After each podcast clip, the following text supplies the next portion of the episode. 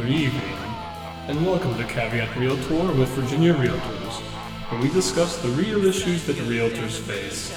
I am John Haley. And I'm Kate Orslan. Remember, Caveat Realtor is meant to provide general legal information. Nothing we discuss should be considered as legal representation or legal advice. Hey, Kate.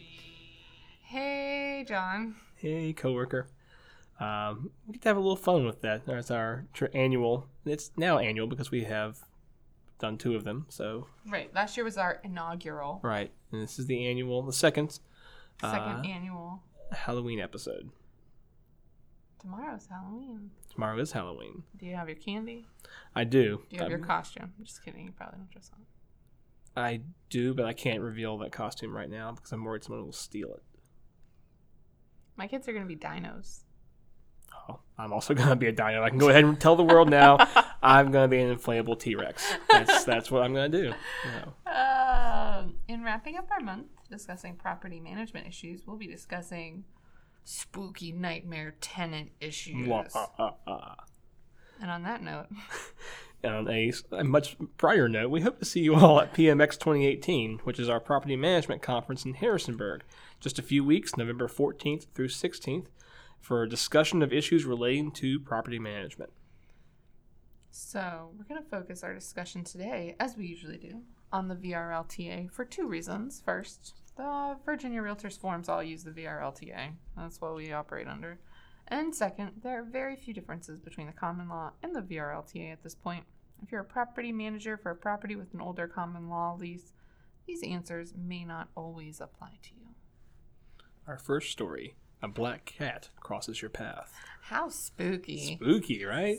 Spooky Yeah. scary. Let me just lay out the scene. The scene- Set the scene. set the scene. I can I'm good with words. During a move-in inspection, ooh, terrifying, the spooky property manager discovered that unoccupied first floor apartment had dun dun dun a strong urine smell. Yeek. We're terrified. Are you terrified? I'm I'm- terrified. If you have kids, they shouldn't be listening to this. It's probably nightmare-inducing. So. During the inspection, he could not find any obvious source of the smell. He ordered the carpets to be cleaned and was happy when he re-inspected it did not smell any urine. as one As normally one is. The tenants moved in and there was no smell, but after a few days, dun dun dun, they complained to the property manager. Property manager inspected the apartment and again couldn't find anything wrong with the rental unit. You feel the momentum building. I It's do. building. This time, however, he decided to look at the second floor apartment, and when he did, he found that there was not one, not two, not three, not even four, but five unauthorized cats. The cats have been in the laundry room without a litter box. So this is also a nightmare for those poor cats. Right. So yes, they were all urinating on the wood floor, which was then soaking through the ceiling tiles into the ceiling of the basement apartment. To complicate matters, the cats belonged to the girlfriend of the tenant, who was not an authorized occupant on the lease. This just sounds like an all around nightmare situation. It is a nightmare. After the property manager confronted the tenant, the girlfriend provided a note from her doctor that the cats are emotional support animals for her medical conditions. Yikes. This is Or meow. meow. Wow. This is definitely a bit of a nightmare situation. So, how can the property manager work through this? Break it down, John. I'll break it down for you guys. Well, first, the tenant has violated his obligation to maintain the premises in a habitable condition, and likely also is in violation by having unauthorized animals in the unit. Because the excessive cat urine likely constitutes a matter materially affecting health and safety, the property manager could send a written notice to the tenant specifying the breach and stating the property manager will enter the unit to perform the work in a workmanlike manner and submit an itemized bill for actual and reasonable costs associated with the repair. The tenant would then need to pay all of these expenses on the next rent due date, or immediately if the rental agreement has terminated. The property manager could also send a 21 30 day notice for the unauthorized animals in the property. Under this notice, the lease would terminate in 30 days if the breach is not remedied within 21 days. So, assuming the tenant then pays for the repairs and removes all the cats in a timely manner, the lease would not terminate. If, however, the tenant failed to remove the cats, then the lease would terminate, and the property manager could move for possession through the courts. Alternatively, if the tenant removed the cats but failed to pay for the repairs, then the t- property manager would need to serve the tenant with a written notice of his intent to terminate the rental agreement if payment is not made within five days. Then he can move for possession of the property. Yikes. So that's all all interesting. But what about the fact that the cats are assistance animals? Does that matter That's a great question, Kate. or does it not matter? I'll tell you. Just let, let me let me finish. I'm gonna, t- I'm gonna let you finish, but I'm gonna let you finish, but this is the spookiest story of all times. it's very spooky. It's not. It's. I mean, it is spooky, but there are scarier stories. well, it's all relative, I guess. Anyway, under the VRLTA, individuals with assistance animals are still responsible for damage their assistance animals caused to the unit. But in this case, the cats don't belong to the tenant. They belong to the girlfriend, who is not an authorized tenant or occupant on the lease. This certainly adds an interesting twist, but ultimately is a bit of a red herring, because no matter what the tenant is responsible for the damage to the rental property, unless the girlfriend is a tenant or occupant, fair housing laws pertaining to assistance animals would not apply. Tricky. Let's move on to Vignette 2 Ghost of the Current Tenant. All right, John. Mm-hmm. It was a dark and stormy night. Mhm. And the property manager started noticing the property seemed to be in a bit of disrepair when she drove by the house. The grass seemed a little long, and then the mail started piling up. The horror. And finally, the property manager did not receive rent on time.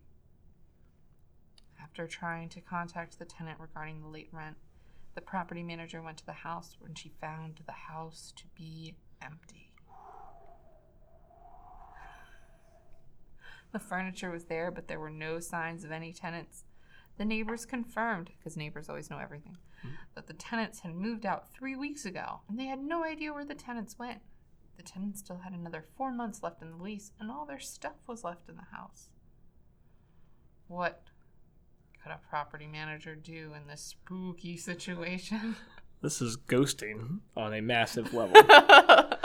Uh, the property manager is going to want to check the lease to make sure it has a provision regarding extended absences from the property. Our lease, as Virginia Realtors, has language in it requiring tenants to provide notice of absences greater than seven days. The rental agreement is then terminated as of the date of the abandonment by the tenant. If the property manager cannot determine whether or not the tenant has abandoned the property, she will need to serve written notice to the tenant, and the tenant would need to respond within seven days to indicate that he or she wants to remain in the unit. The property manager would be entitled to recover damages, for example, related to unpaid or lost rent, but still would have the duty to mitigate by trying to find a new tenant.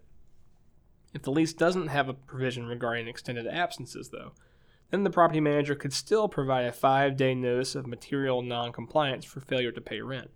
And assuming the ghosted tenant did not cure, they could then terminate the lease and file with the court for possession of the property. Now, what about all that abandoned, spooky furniture in the house? Well, it's definitely haunted, so you're gonna want to get an old priest and a young priest in there to make sure Might want to um, s- get some sage. some sage, burn. get rid of the haints in there, right? Yeah. hmm Um, so that's that's the first step, That's the first step. and then after that, uh, you have to realize that just because the tenants abandoned the rental unit doesn't mean it's a free for all with their property. Well, you wouldn't want that property anyways. No, no, it's, it's haunted. Yeah. It's got bad juju on it. bad juju. The property manager can dispose of it, provided that she has given the tenant proper notice in accordance with the VRLTA. Once she's terminated the rental agreement and has possession of the unit under the VRLTA, the property manager may dispose of the property if she has 1. given a termination notice to the tenant that includes a statement that any items of personal property left in the dwelling unit or the premises would be disposed of within the 24 hour period after termination. 2 given written notice to the tenant regarding abandonment that includes a statement on any items of personal property left in the dwelling unit or the premises would be disposed of within the 24 hour period after expiration of the 7 day notice period. Or 3. Given a separate written notice to the tenant, which includes a statement that any items of personal property left in the dwelling unit or the premises would be disposed of within 24 hours after expiration of the 10 day period from the date such notice was given to the tenant. The tenants would have a right to retrieve their abandoned property within 24 hours after receiving the notice, but in a case like this, it seems they've already vanished into thin air. They're gone. They're gone. Thank you for staying through this with us. We hope you are not too frightened. Stay safe. Stay safe out there. Don't let the spooky tenant stories get you. Yes, don't let the spooky tenant stories get you. Tune in next week for more spooky, scary stories. Just kidding. Next week's going to be a normal episode. We'll see you next year. We hope you enjoyed our special Halloween episode. Thank you for joining us. Caveat Realtor is a weekly podcast with episodes released every Tuesday. Our podcast is available for streaming through iTunes, Stitcher, and Google Play. Subscribe to our podcast to get automatic updates when we have new episodes and rate us. Members of Virginia Realtors have access to our legal hotline where we can provide you with legal information. You can access the legal hotline on the Virginia Realtors website under the legal tab on the For Members section. Make sure you are logged in to see this page. Thanks. Bye. Although the members of this podcast are attorneys, the legal information in this program is not a substitute for personalized legal advice from an attorney licensed to practice in your jurisdiction. The information provided by Virginia Realtors is a general reference work as a public service and does not constitute solicitation or provision of legal advice. We provide this general legal information on an as is basis. We make no warranties and disclaim liability for damages resulting from its use. Legal advice must be tailored to the specific circumstances of each case, and laws are constantly changing. The information provided in this program should not be used as a substitute for the advice of competent counsel. This has been a production of Virginia Realtors, copyright 2018. This podcast was recorded by Ghosts and features the song Halloween Night by Monk Turner, available under a Creative Commons Attribution Non Commercial License.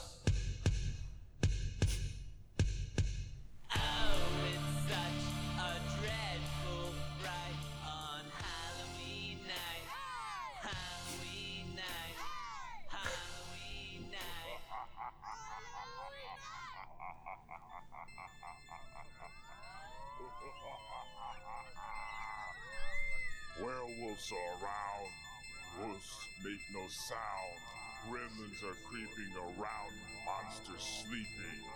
Skeletons are dancing while the vampires